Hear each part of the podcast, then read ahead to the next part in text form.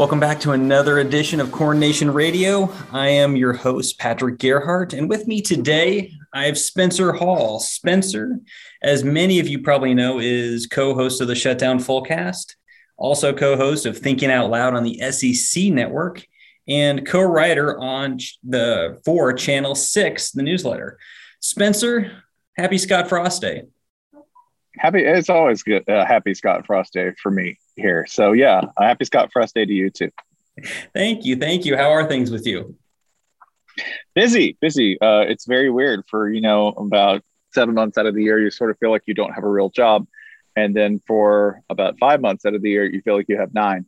So I think that averages out to something like two full time jobs, and it's fine. I am so happy to be busy again, especially after everything that's happened in the last year and a half. This is it is a pleasure. It is a pleasure to talk about everything, including Nebraska. Which we'll get to here in a little bit. You know, just to start out, this year is kind of a, a refresher for college football fans, as as 2020 was a rough one for all of us, regardless of who you rooted for. You know, what are your kind of first thoughts on how the season's gone so far, considering we're about a fourth of the way through? It looks like a bunch of teams who didn't really have a full year of prep. That's what it looks like. It, it looks exactly like what you think it would look like, meaning I, I don't know how many complete teams there are. I, I certainly don't think there's a whole lot of teams that won't have an absolutely abominable game or two. Like I know teams sometimes have bad games. You've seen some really good teams come out and just look like they didn't practice. You know, like I know Clemson practiced. I really, I know they did. I've seen photos. I know it happened. That's not the way they look on the field. Unfortunately for Clemson, that's how their offense looks every game so far. Um, I think it has the potential to be deeply chaotic. I think that you're seeing a lot of teams where continuity is basically your greatest asset. Iowa looks fantastic. That's because no one's left Iowa in a decade. Every, everyone's still in place, and the only coaches who have left, excuse me, the only coaches who have left Iowa did it by you know dying. Like that's it's you know like you know Norm Parker was a great defensive coordinator, and the only reason he ever left Iowa was because he got ill. That's it, and eventually passed away. That's that kind of continuity. I think you've seen uh, with Iowa, Alabama, um, even a place like Cincinnati, where they've you know managed to sort of stay on track, have the same coach, um, I know I'm preaching to the choir here when I say that, right? Because if you've had the same coach for like five to 10 years, you're going to end up looking pretty good in a situation where there are so many variables and so many unknowns going week to week. So, thus far, chaotic, fun, and dominated mostly by teams that just keep doing the same old, same old in terms of surprises anything that you want to bring up like what this what what has happened this year that has surprised you the most? What are the teams that have surprised you the most? I am most surprised by arkansas being as competitive as they have been. I know you want to start with like big names and super big population centers with big marquee teams with a lot of clamor. That's why i'm going mm-hmm, fayetteville arkansas. Um, i'm i'm surprised by that. I'm surprised that usc fired Clay Helton now, the timing makes very little sense to me except to keep the recruiting class together. That may be all the timing you actually need. I am surprised that Ohio State looks as bad on defense as they do. I am surprised that Clemson looks as bad on offense as they do. And I am surprised that the best team in the ACC, the sick man of major conferences, is Wake Forest. That's all very surprising to me. I'm a Florida fan. I am pleasantly surprised that we have gone from being one of the nation's top passing offenses to one of the top rushing offenses without missing a hitch, like just skipping gears completely, transforming from, you know, car into giant robot without stuttering. Uh, I'm, I, Dan Mullen is not always the most likable dude. Um, there are a lot of issues you can take with Dan Mullen, particularly if you're the kind of person who gets worried about having a lot of four and five stars when recruiting. We get some four stars. We don't get a lot of a whole lot of five stars, at least not yet. But the results have been pleasant. I say that as somebody who knows almost beating Alabama is still losing to Alabama. But for two games in a row, Florida's been right there. Not quite over the top, but Florida has been right there. So that's pleasant. And lastly, there's nothing surprising about Alabama other than they don't quite look as explosive as they did, which you really shouldn't when you lose two astonishing receivers. I know they're not a normal team. I know we don't hold them to normal standards, but you know, losing DeVonta Smith and Jaylen Waddle, they look like a team that lost two fantastic receivers and are sort of looking for the next sort of dominant playmaker. No, it Wow. Yeah. You, you held the big ones on top of the head. Uh, in terms of the mid majors, how about the mid majors? Let's give them some love here. Uh, anybody in there that you've really been impressed with this year or been surprised with? SMU's ability to just thrive in chaos. That team, I, I know Sonny Dykes teams tend to work like this, that they just, um, there's really no telling what's going to happen. There's a finite number of points that are allotted in any game involving a Sonny Dykes team. It's like somewhere in a number of about 70 and how they're apportioned depends on whether they decide to turn the ball over or not, or whether their defense decides to show up. SMU has been uh, extremely fun, extremely footloose, and thrilling at times and scary at others. They are a fun mid major to me to watch. I am also really like, I think they're not too different a team, Fresno State and Jake Haener. Jake Haener is the late night god. Like, that's, you, you know, who's going to be like the People's Heisman, my, the Bradley Van Pelt Award this year that I like to hand out, where we give it to the guy who is probably not going to be a pro, but that doesn't matter just because they're so cool. Jake Haener, Jake Haener at Fresno State because um, they're inevitably in some kind of 35 38 game. They're inevitably down a score late and they drive back. They actually got down like 21. I think they got down 21 3 or 21 9 versus uh, UNLV, uh, previously winless UNLV, and UNLV left without a loss because lo and behold, you can't keep Jake Haener down. He's thrown to a guy, I believe, Jalen Cropper, who is uh, an astonishing receiver, and they have maybe the best, the best like low key non power five connection between a QB and a wide receiver in the nation right now. He'll throw to him like 12, 15 times a game. It's awesome. And they're fun to watch, and the entire team's fun to watch. I mean, as you oh, said, Jake so Haener's Jake Haener is probably one of the best players out there. He will most likely, like you said, not go to the NFL, but you know what? He will go to the Bay Area and sell real estate and make a very nice life for himself after he's done at Fresno State. And I'm glad you brought Fresno State up because uh, one of my complaints about, no offense, East Coast writers is that the West does not give the love that they should. So I'm, yeah. I'm glad you've you've been up late enough. Uh, which, by the way, I know you've been up late watching these games because I've listened to a couple of the. Uh, uh, Fullcast After Darks, um, which have been fun. Well, thank fun you, and I'm so, th- thank you, and I apologize. That's you know that's the order we go. Like, thank you for your patronage, and we're sorry about that. No, no, it's been great, especially last weekend when we had, I want to say, legitimately three out of four Pac-12 games that were worth watching past midnight for once. Uh, I'm Listen, not saying the, they the were Pac- good games, but they were fun games. So let's. I, I it is best best, like the best of viewing is the Pac-12. Notice I didn't say the best football. I just said if you're up late and you want entertainment, I don't know what they're going to deliver.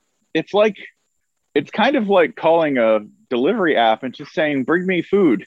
It's thrill show up with. Could be anything from 30 to 50 different restaurants that serve your area.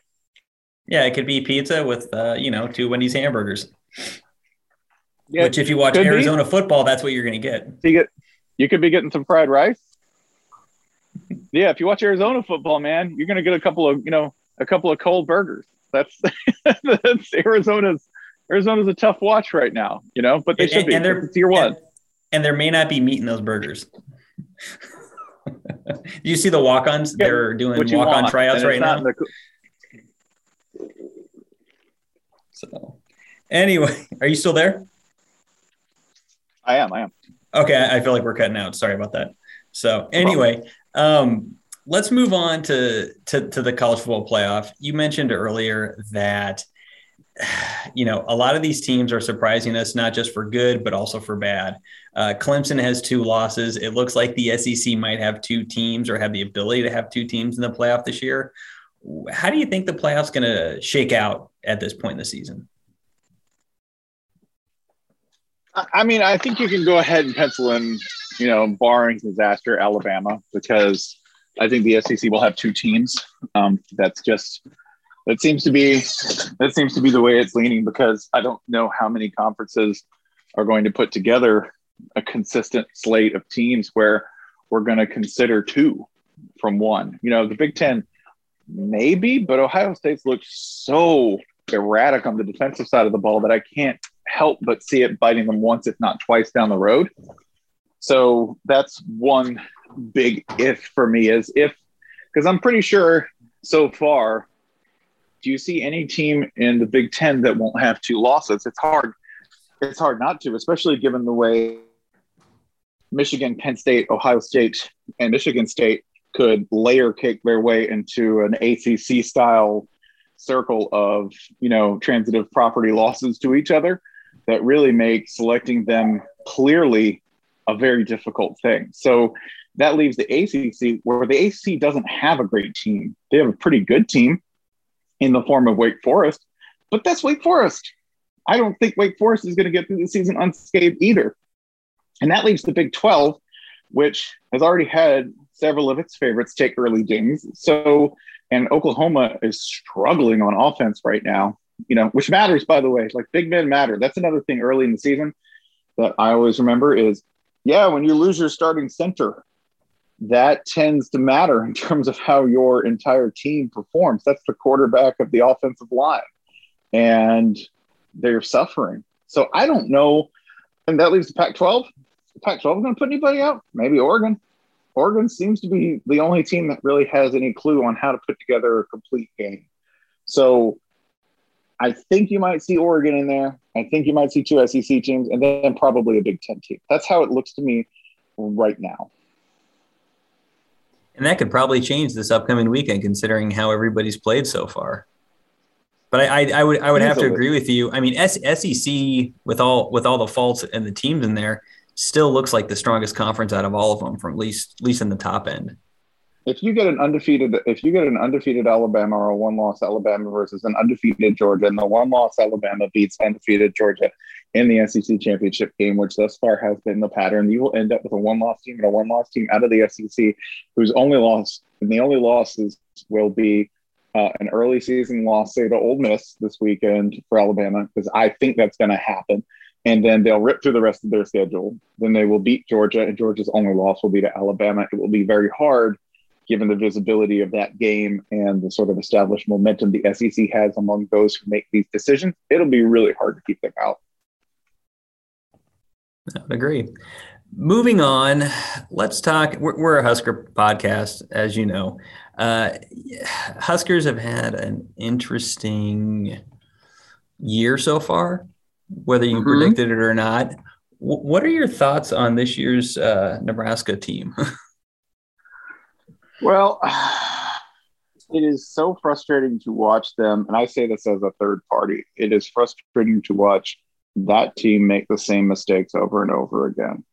I think that's what drives people crazy is losing the same way or making the same mistakes over and over again, particularly on special teams. I think that is that's so frustrating. Like that would drive me absolutely batty if that kept happening to my team. And I say that because I have had that happen to my team, man. I have been through the Will Muschamp years where you just go, I cannot believe you are making me crash in the same car in the same way every single time.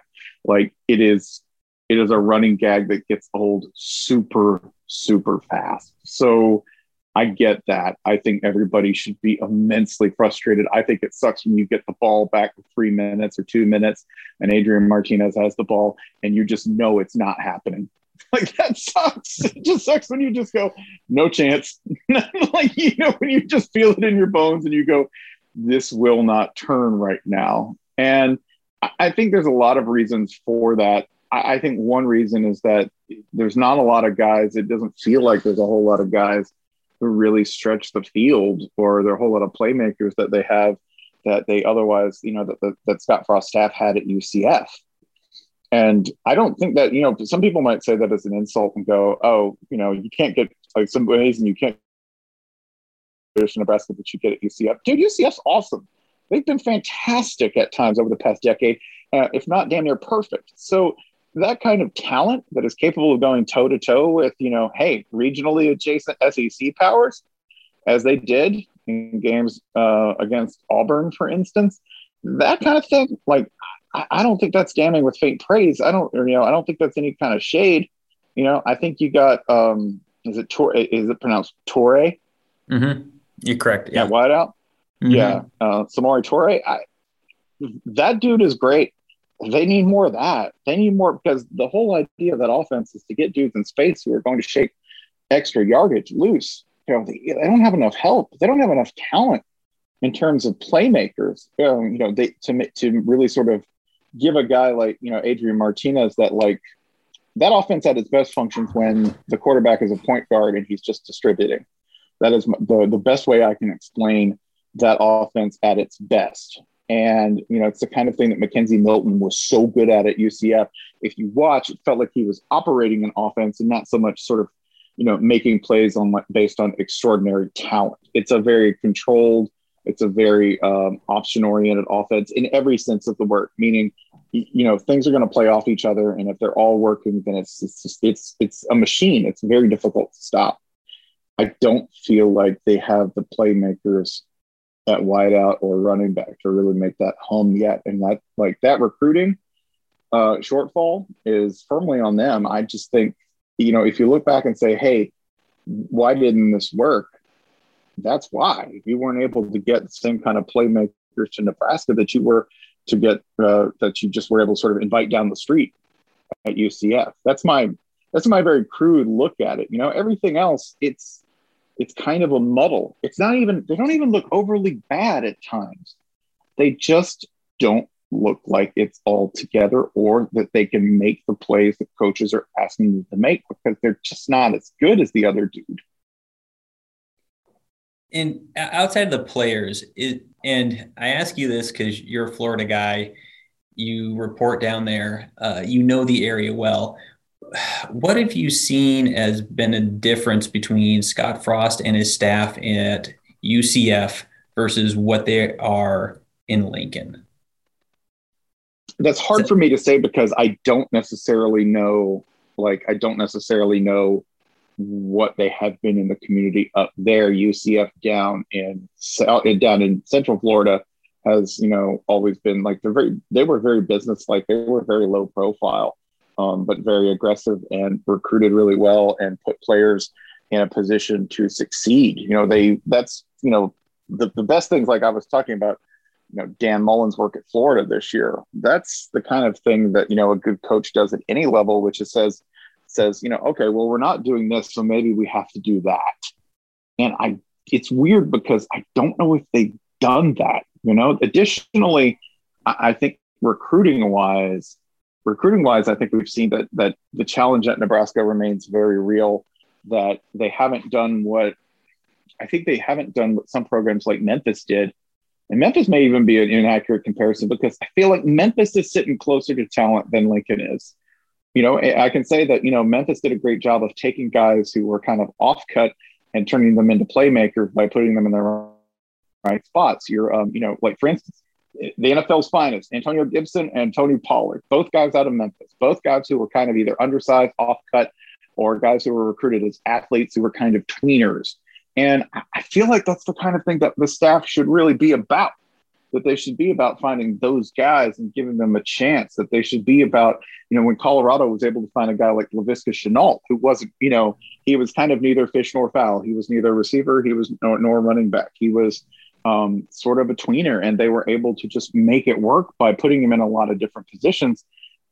That seems to be the kind of thing that this offense and this staff should really be leaning into because I do not think, based on anything that's happened so far or anything that's happened with Nebraska in the past decade at least, that you're going to be able to get to a playmaker and say, hey, you should come here because you're going to succeed. You just need one. You just need one, and that will start the chain. That's it, where you can actually go back to a recruit and say, you could be the next that guy. And that kind of versatility and flexibility when it comes to developing talent, that may be, I'm talking, can you, can you hear me reaching this conclusion live? As I'm like, that may, that may be the biggest problem, not just recruiting. We talk about people You know, oh, okay, well, they didn't get stars there. Okay, well, if you didn't get stars, what did you do to, to make up that gap? And there are some really good teams that have made up that gap by developing talent and seeing potential where other people did not. And you know, for instance, that's that's look at Iowa. Iowa's goals are modest.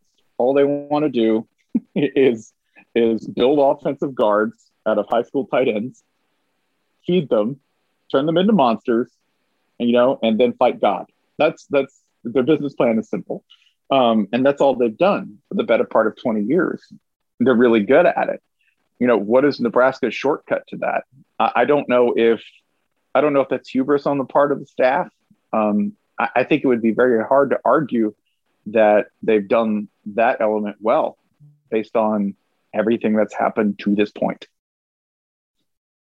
Wow, no, that makes a lot of sense, and it's it, it you hit the nail on the head.